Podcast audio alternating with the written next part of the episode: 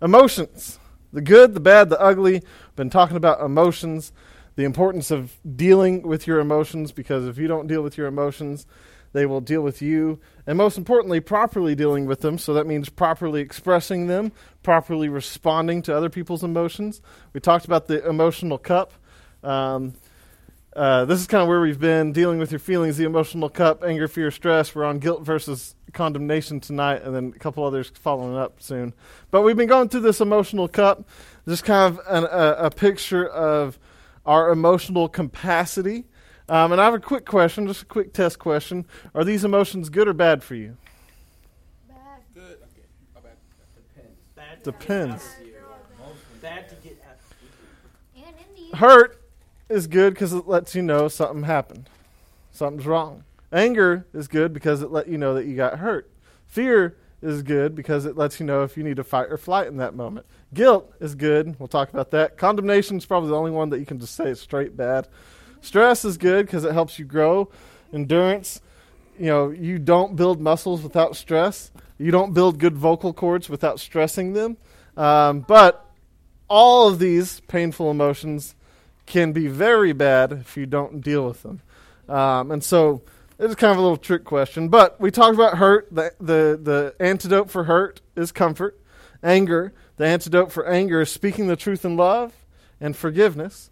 We talked about fear. Uh, the antidote for fear is truth, love, and faith. And we talked about stress. The antidote for stress is, you know, solidifying our identity in Christ, spending regular time with Him, um, and hope having hope, holding on to that hope. Uh, two things I mentioned. One of them is learning to say no to no to things. A very practical way to deal with stress. Learning to say no to things. Uh, I came up with a picture in my head the other day. You know, we we have this phrase about there's too much on our plate. We're stressed out because there's too much on our plate. We're doing too much. That's a phrase. And then I feel like some of us or some people, man, they try to be like the guy at the circus that's spinning plates on sticks while riding a unicycle. Um, that's not the kind of stressful life that we want to live. We want to live a stress, stre- mo- mostly stress-free life. Um, a little bit of stress is good, but anyway. Um, so saying no to some things, um, taking care of your physical health, mainly for y'all, sleep, developing and sticking with a good sleep schedule, that would eliminate probably half the stress you deal with. Um, that's science stuff, but I wanted to throw that in that way y'all y'all knew about it. Um, but the reason we deal with these emotions is because if we don't, these symptoms, um, the spillage forms in our lives. Uh, there's all sorts of bad things that are, those those painful emotions can turn into. So we want to deal with our emotions. What you got? What you do have a good sleep schedule, but you're still extremely stressed? So it's not, it's not just sleep related, but usually teenage wise it is. I mean uh, that's a big part. Um, it's just learning to balance the things in your life, being able to say no to some things. Like stress, a lot of it is balance. Learning to balance life, learning to balance your, your responsibilities, um, the things you're involved in. Maybe uh, sometimes we can easily get to a place where we're making things bigger than they should be. Um, so stress is, is not downplaying, but but re- re- recognizing reality that this thing won't end my life if I don't complete it perfectly. Um, so there's a couple couple options. Yep. Looking back at the cup for what's all in it. Thank you. Yep. I'm surprised that like sadness or something like that isn't in It's just kind of under hurt. Just under hurt. Yeah. Yeah, hurt. You can you can substitute several different words for it, but um, it's kind of the base of a lot of a lot of those words. Yeah. Yeah. So so the one of the biggest points, and it's gonna play a lot into what we're talking about tonight. If you don't deal with your emotions, whether we admit it or not, those emotions are going to deal with you. So we jump in. Um, true guilt versus fal- false guilt is kind of where we're at. Um, and I'm just going to kind of run through this, and then we can we can chat about it. I'm all for that. I mean, I'm super excited. We're kind of a small group tonight. I, I like that kind of feel. But uh, let's let's start with uh, uh, true guilt. Um, first off, it's actually a good thing. Guilt in your life is a good thing. It's a it's a alarm system for your sin. It's a sign of spiritual and emotional health. Uh, because when you wrong somebody, when you are the one that hurts somebody, we should feel guilty. It's kind of a sign that, hey, I've messed up, a, a, a warning system that so- I need to do something. I need to fix this. Um, but the, the thing with guilt is God never intended it to stay in our emotional cup. That when we feel guilty, we need to do something about it and not just leave it at that. Um, because when guilt is unresolved and remains into our in our emotional cup, it can negatively affect us, and condemnation is kind of one of the biggest ways it can. But we'll, we'll talk about that in a moment. Um, there's actually two dimensions to guilt. First, the mental side.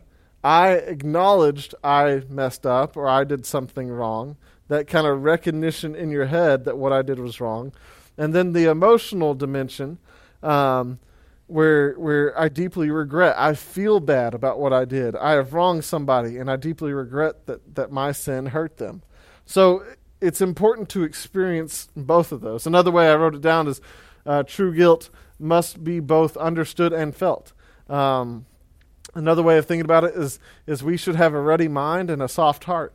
Um, a, a, mind that's aware of our actions and aware of how we impact other people, um, but also a soft heart so that when the Spirit convicts us of guilt um, and says, hey, you've messed up, we actually feel that, we hear that, um, and we can respond to that. If we have a, a hard head or a hard heart, it makes us for us to it makes it hard for us to acknowledge our sin, um, to hear the Spirit, um, and and therefore we can never take care of the guilt that's there. Because when you mess up, God puts guilt in our hearts. He created us that way to be able to feel guilt.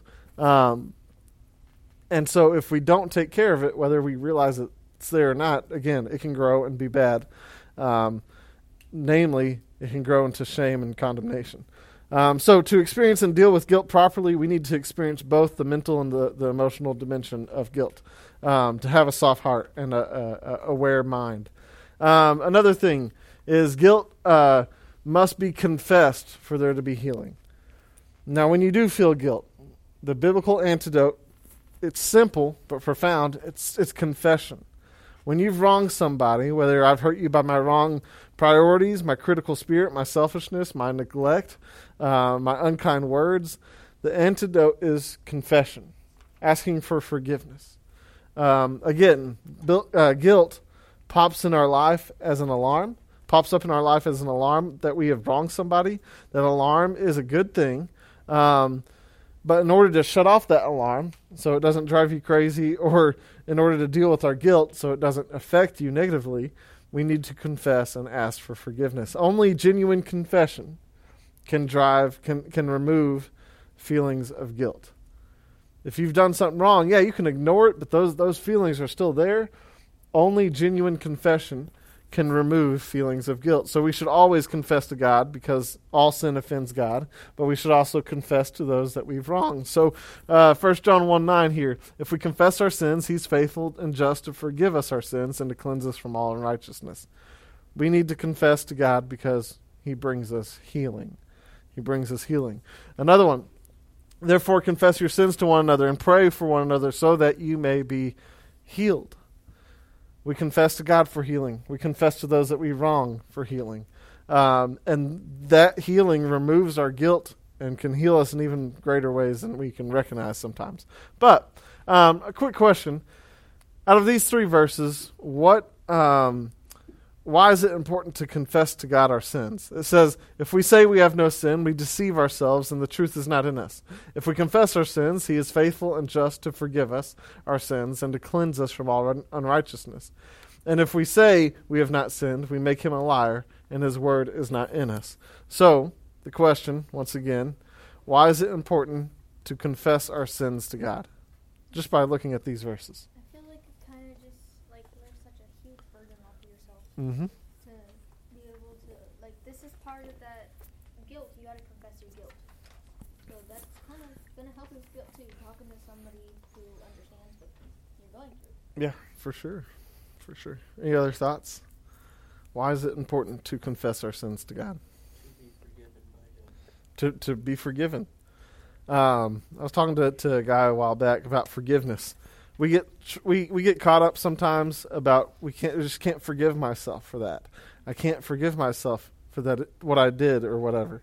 And the truth is we have no power to forgive. Only God can forgive. And so what we really have a problem with is I just have trouble receiving forgiveness for that. Um, but yeah, that's that's two really good things. It removes guilt, this burden on our hearts, our lives, um, but also we're able to receive true forgiveness. What else? Any any other thoughts? When we sin, who do we who are we sinning against? God? Something? Against God, really.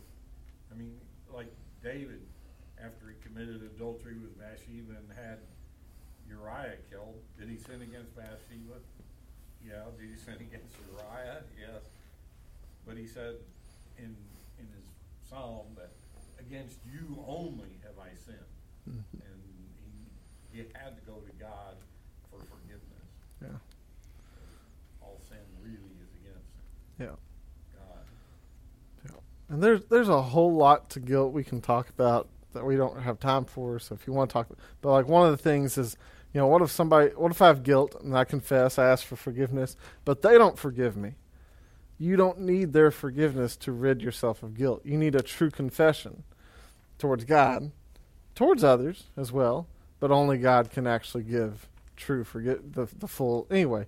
Um, so so when true guilt pops up in our lives, we have to have the heart and the mind to recognize it, and we must confess in order to find healing. True guilt. So, what about false guilt? False guilt, if, if true guilt is properly processed, eh, that, that's a healthy emotion. Um, false guilt is the opposite, it's always destructive. False guilt comes from being falsely accused um, by Satan. Um, so, so two things there. False guilt is always destructive lies, and then false guilt comes from being falsely accused by Satan, by others, by ourselves. Um, it's these lies that we buy into. And we're vulnerable to false guilt when we are accused of sins that maybe we committed but we dealt with properly through proper confession. But Satan or our, our mind wants to bring them back up. Or maybe we're accused of sins or hurts that we weren't even responsible for. We can take the blame for something we didn't do or had no part of. Um, uh, we can also be accused of, of issues and actions that aren't even wrong. They're not morally wrong, um, but and, and therefore we don't need to confess. But Satan tries to, or our minds, our, our dark hearts, our sinful hearts, try to try to drag us down um, with that. So, um, you know, false guilt is always these destructive lies, and, and can come from various sources there. Um, but the, the the freedom from it, the freedom from false guilt, these lies, is relieved by truth, by knowing truth. Uh, John eight thirty two. Again, you will know the truth, and the truth will set you free. We need to know the truth, and we need to receive the truth. Um, and often we need others to confirm the truth in us. When we're struggling with false guilt, like we feel guilty about something that we shouldn't feel guilty over, sometimes we need backup. We need people to help us. Um, one one really powerful thing here. Um, so confession. We need to confess uh, with uh, our hearts uh, when we're feeling guilty when we have wronged somebody. But with false guilt, we need to be filtering truth. There's this verse right here, Philippians 4 8 says, Finally, brothers, whatever is true, whatever is honorable, whatever is just, whatever is pure, whatever is lovely, whatever is commendable, if there is any excellence, if there is anything worthy of praise, think about these things. One of the things that we need to be better at practicing is is speaking truth to ourselves. And so one way to do that for for false guilt or condemnation when we get there um, is filtering these thoughts that we have through a verse like this. Okay, I'm having these thoughts that that because of what I did, I'm lesser. I'm, I'm a lesser person. My value is lesser. Okay, let me take it to this verse. Whatever is true, is it true? Nope. Okay, then it's gone. Done with that. Okay. Now let's let's put a true thing through there. You know, put these these lies or truths, whatever it is, through this verse. If it's true, if it's of God, it'll make it through this verse. Like, okay, I'm created in the image of God. Yes, that's true. It's an honor honor to you know, it's honorable to be created in this image. It's just. He you know, he allowed his son to die for me so that I could be in this image. It's pure because I want to live a holy life for him. It is lovely. It's commendable. It's excellent. If there's anything worthy of praise about it, yes, I filtered it all the way through and it passed the second or the Philippians 4:8 test. Um, use Philippians 4:8 as a filter for false guilt. Um, another way that we can guard against false guilt is by sharing our thoughts with trusted others, so that they can kind of give us uh, a different perspective and truth on on what we're dealing with. So if I'm struggling with something and I go to Stormy, I'm like, "Hey, just hear me out. Is this truth or a lie?" Uh, let's play a little game real quick. Truth or a lie? Um, and I'll tell her what's going on. She can confirm, like, no, you're wrong. That that's a lie. And and she can speak truth into my life, or she can say, actually, yeah, you did mess up. That doesn't affect who you are as a person. I'm glad you see that, but you messed up. You know, so so go to people you can trust and, and talk about these things. The goal is to know the truth and to receive the truth, to filter truth and to discuss truth. Um, so so with guilt, um, we get f- freedom through confession and through truth, Th- through truth. Um, there it is. Confess and filter truth. So let's move on to condemnation. That's a big one that I want to talk about tonight. Um, condemnation is an attack on a person's attack on somebody as a person. It's an attack on on self worth. What? Identity, exactly. Um, condemnation will, will cause you to feel bad about who you are, to feel bad about your identity, your worth, your value. It's a it's a whole shame tactic. Condemnation shames me, and I begin to think that there's something wrong with me. There's nothing about condemnation that is good. Condemnation is not of God. It's not good, um, but it's so closely related to guilt that that it needs to be talked about. That's why it's in that emotional cup thing. Um, I'm actually don't know what this means. So is it yeah. like self guilt? Yeah, yeah. I mean, this is another uh, big, big word for false guilt, um, but it's it's this idea that because of who I am or what I've done or fill in the blank, you're condemned. You are you are lesser. You are worthless. You are unworthy. You are inval- unvaluable. Um, that's what condemnation is all about, um, and that's not a good thing. But it doesn't come just from like you doing it to yourself. Yeah, it can come from various sources. I have a list that we'll look at of so many sources it can come from. Um, but there's a difference between condemnation and conviction. Uh, it attacks our identity, who I am as a person, um, but it's different than conviction. The Holy Spirit convicts you and puts guilt. Like, that's a good thing. Conviction shows us that we have messed up against God.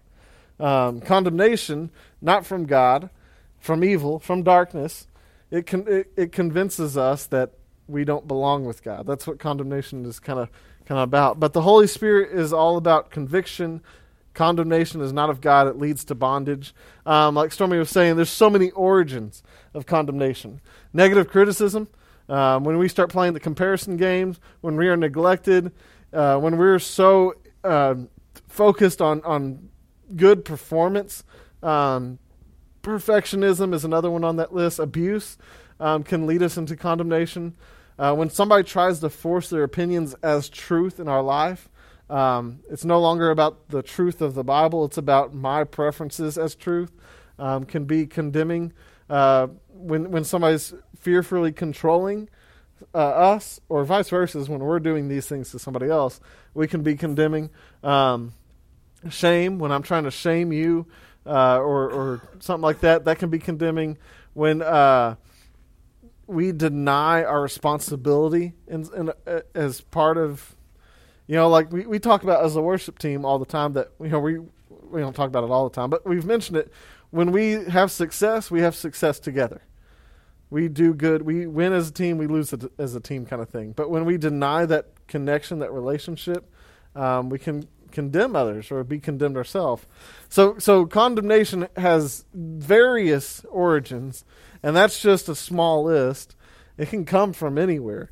Um, and we got to kind of recognize that and kind of guard against that uh, because by identifying um, these sources of condemnation, these origins, we can learn to uh, heal from it. We can guard ourselves so we don't have to struggle with it as much in the future.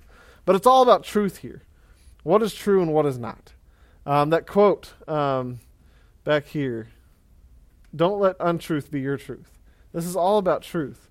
Um, and so uh, the the next point, then this one's this one's huge. I kind of want to hit this specifically. Is is condemnation can have so many destructive symptoms in your life. Let me show you these. So, self-directed anger is one of them, where you're saying, "I'm so upset at myself. How could I do that? I'm so stupid." You know, you're angry at yourself.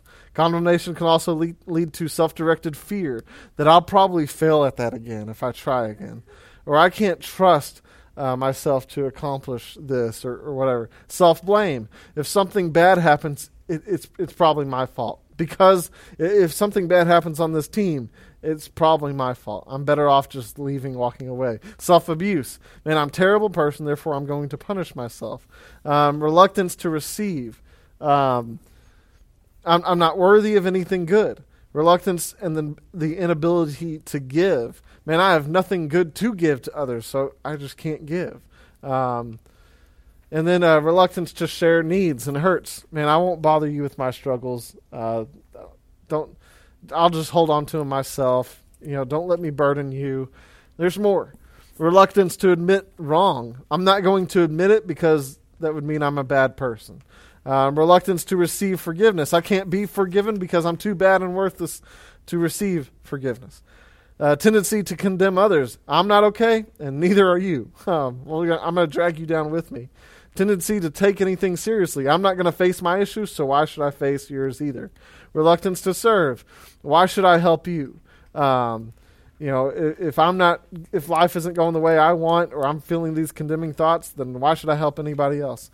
Reluctance to forgive. I'm a miserable person, and I want you to be as well. And I know forgiveness could heal us both, so I'm not going to do it. See, those are just a few symptoms of condemnation. And these are, I mean, these are massive lists here, but I think that's just scratching just the tip of it. Um, if we don't deal with condemnation, if we don't deal with guilt or false guilt or whatever words you want to fill in there, it can lead to some pretty messed up things in our lives, which can lead to even worse things in our lives.